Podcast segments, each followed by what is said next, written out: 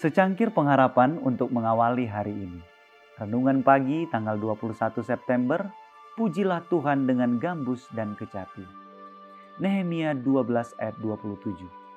Pada pentabisan tembok Yerusalem, orang-orang Lewi dipanggil dari segala tempat mereka dan dibawa ke Yerusalem untuk mengadakan pentabisan yang meriah dengan ucapan syukur dan kidung dengan ceracap, gambus, dan kecapi. Pelajaran-pelajaran mengenai manfaat yang besar, bahkan dalam peningkatan pendidikan seperti zaman ini, bisa didapatkan di dalam sejarah orang-orang zaman dahulu kala. Seni suara yang kudus dengan rajin dikembangkan.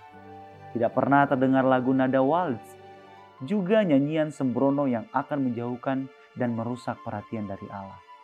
Melainkan lagu-lagu mazmur pujian kepada Khalik yang meninggikan namanya dan mengenang kembali perbuatan-perbuatannya yang ajaib. Demikianlah musik digunakan melayani maksud yang kudus untuk mengangkat pikiran pada hal-hal yang suci dan agung, serta meninggikan dan membangkitkan jiwa yang saleh dan rasa berterima kasih kepada Allah. Musik harus memiliki keindahan, kepedihan, dan kekuatan. Biarlah suara diangkat dalam lagu pujian dan penyembahan. Panggil bantuan Anda jika memungkinkan, musik instrumental, dan biarkan harmoni yang mulia naik kepada Tuhan, persembahan yang dapat diterima.